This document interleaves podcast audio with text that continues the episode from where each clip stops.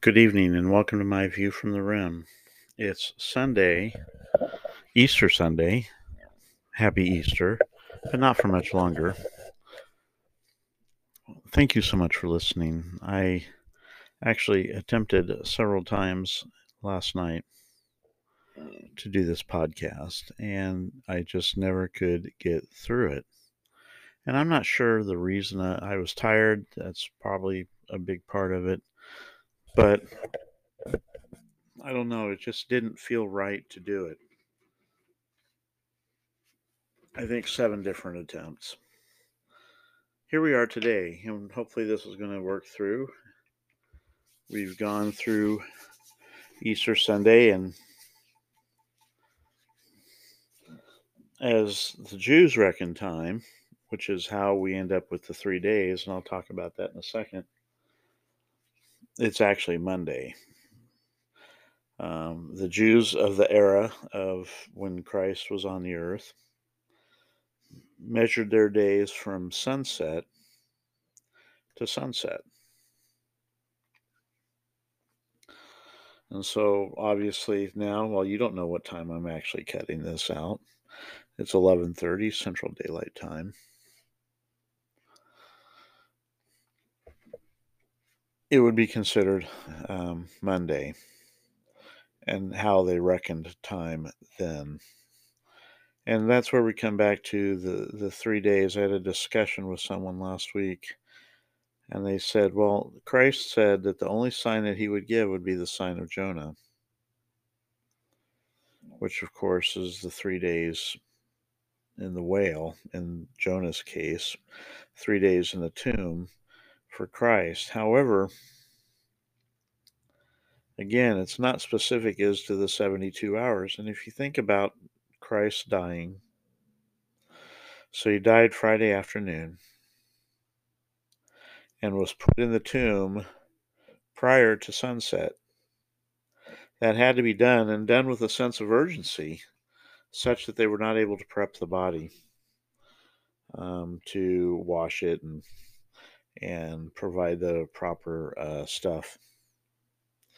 They essentially wrapped uh, the Savior in a sheet after his death and placed him in a tomb, a tomb which was sealed by Rome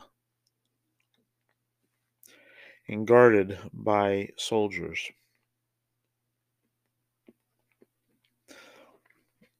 And that had to be done before sunset Friday. One day. Of course, the Sabbath um, from Friday night sunset to Saturday night sunset is two days.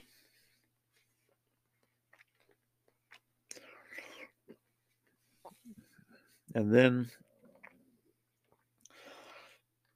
sometime around sunrise, well, we don't know exactly when. On the third day,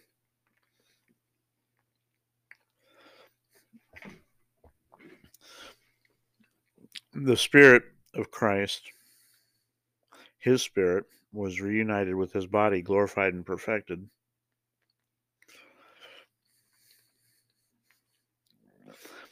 And the tomb was vacated.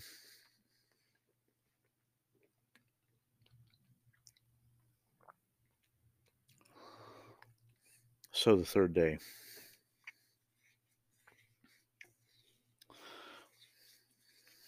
It is because of Easter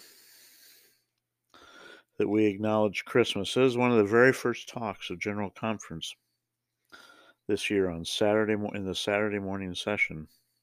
I believe it was uh, Elder Gary Stevenson of the Quorum of the Twelve Apostles. And he spoke on making Easter and a scriptural study and and a religious aspect of the holiday, giving it a bigger role in our lives. And he's not wrong. He's absolutely right. Christmas, which we celebrate in December, we would not celebrate Christmas were it not for Easter.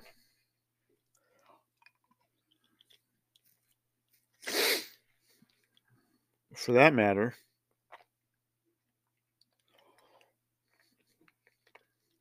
were it not for Easter, the Old Testament, the New Testament, the Book of Mormon, and other Testament of Jesus Christ would either be non existent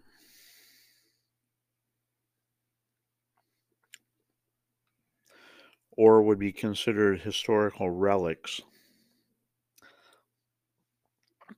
to be looked at in a museum.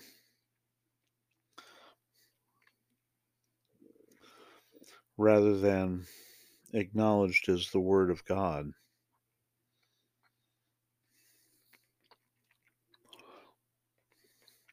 They all testify of Jesus Christ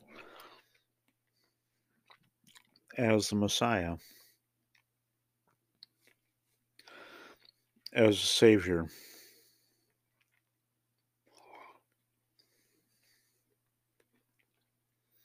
Almighty God,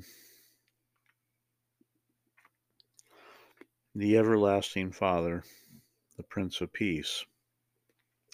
To quote Isaiah,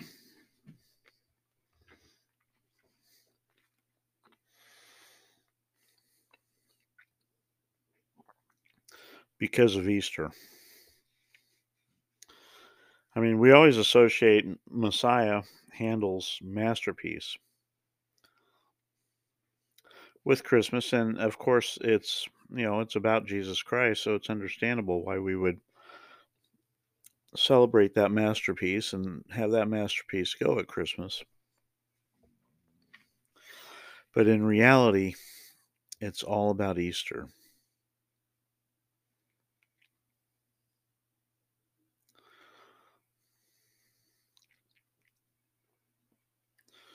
It truly is.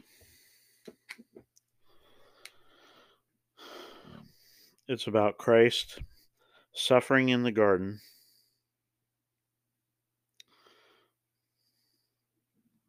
And being crucified by the Romans.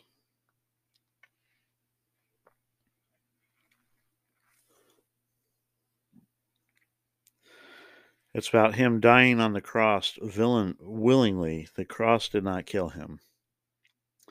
The Romans did not kill him. And when it came time, because it was a, not only was it the Sabbath approaching, but it was a high Sabbath, meaning it was, you know, because of Passover. The Jewish hierarchy, which was so intent on crucifying the Savior,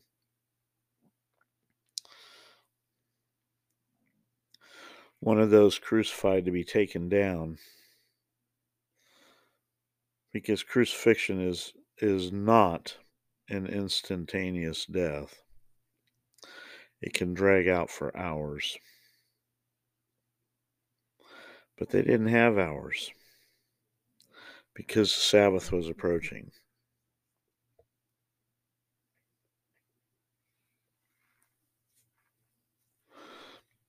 And so they broke the legs of the two that were crucified with Christ. By breaking their legs, they were unable to lift up to be able to breathe, and they essentially suffocated.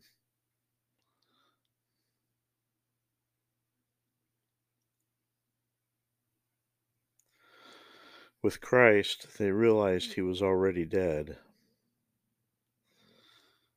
and no need to break his legs, which, by the way, is fulfillment of prophecy.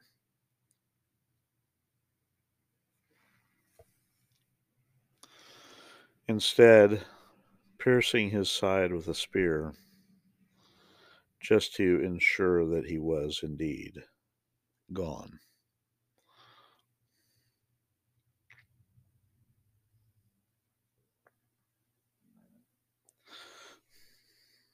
The earth shook.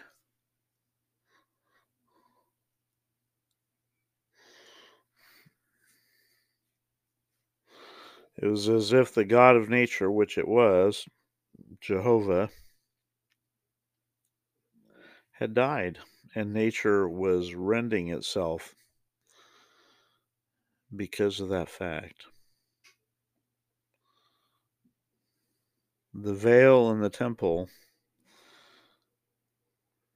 that separated the inner sanctum or the inner rooms from public view was ripped in two top to bottom, exposing the inside to the world.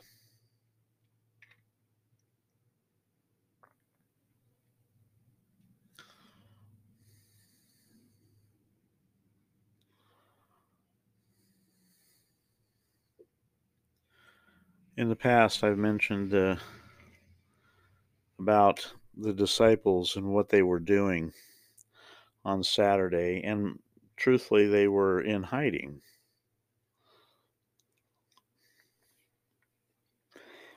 They weren't waiting for the resurrection because they didn't know that it was going to happen.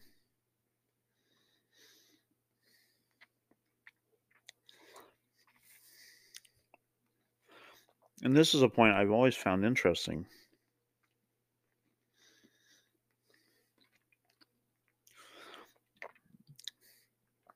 Because while the disciples did not fully understand that Christ was going to be resurrected on the third day, there's no question that the, the Jewish leaders understood it.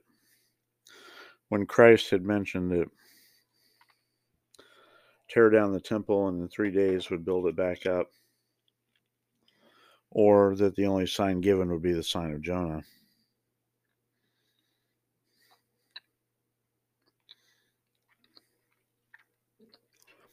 They understood what that meant. And while they didn't actually believe it would happen,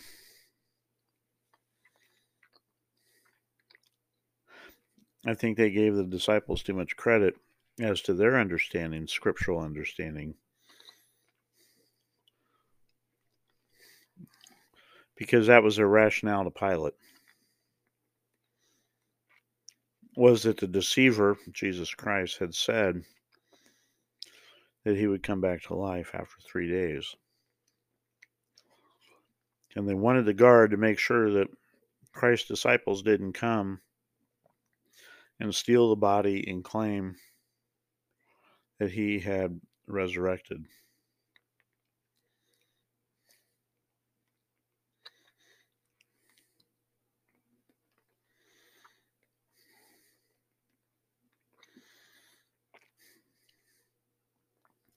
probably sometime after sunset on Saturday.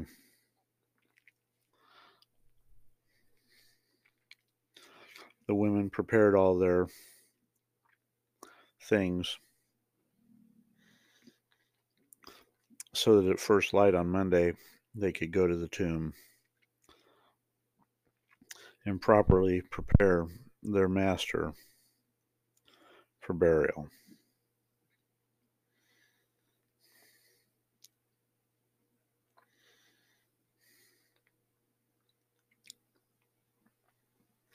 And then that glorious Sunday morning, so long ago, the women went to the tomb and it was empty.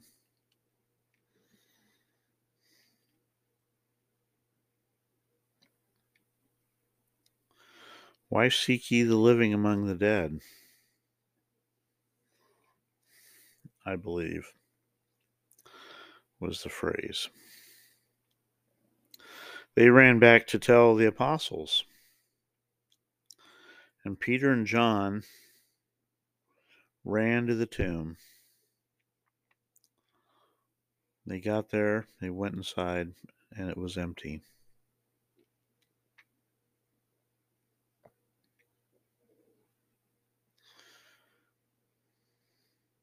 And they left. Mary, meaning the other Mary,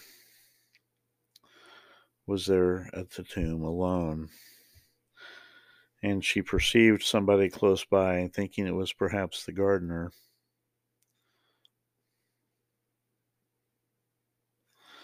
Asked him where they had lain the body and that she would take care of it. Because they knew it was a borrowed tomb, uh, Joseph of Arimathea had loaned the tomb to the Savior. He was a, a uh, member of the Jewish hierarchy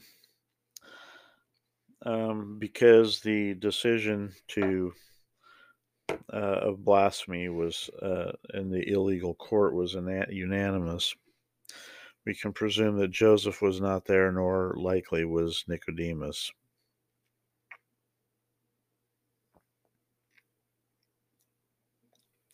And so Mary, thinking that perhaps they had evicted the Savior from the tomb,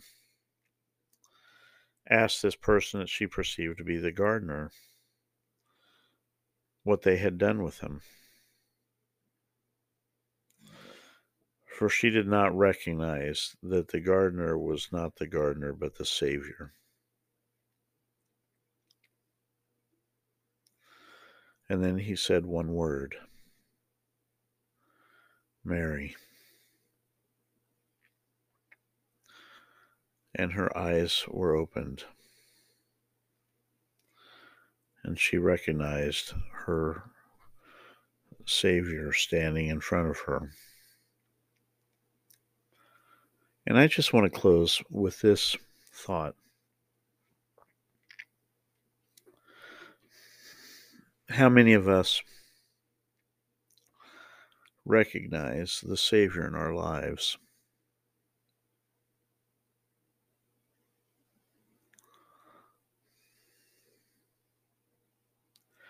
How many of us recognize the Savior's actions in our lives? That we are willing to give all that He asks to Him.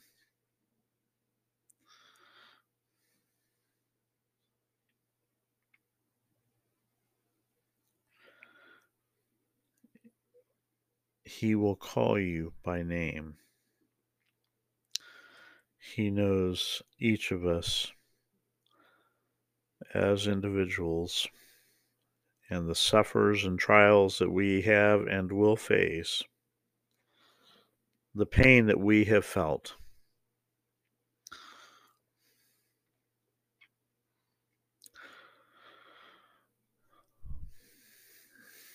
He knows each of us.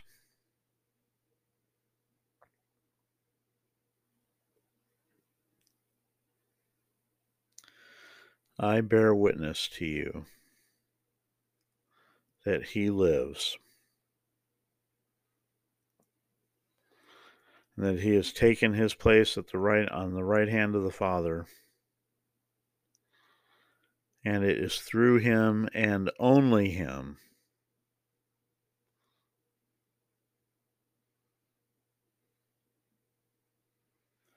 that we are saved.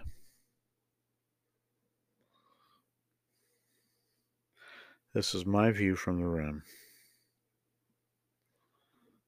Have a wonderful night. And may the Spirit of Christ, which illuminates us, especially over this Easter weekend, may it grow and burn within us so that we may be beacons of light to others.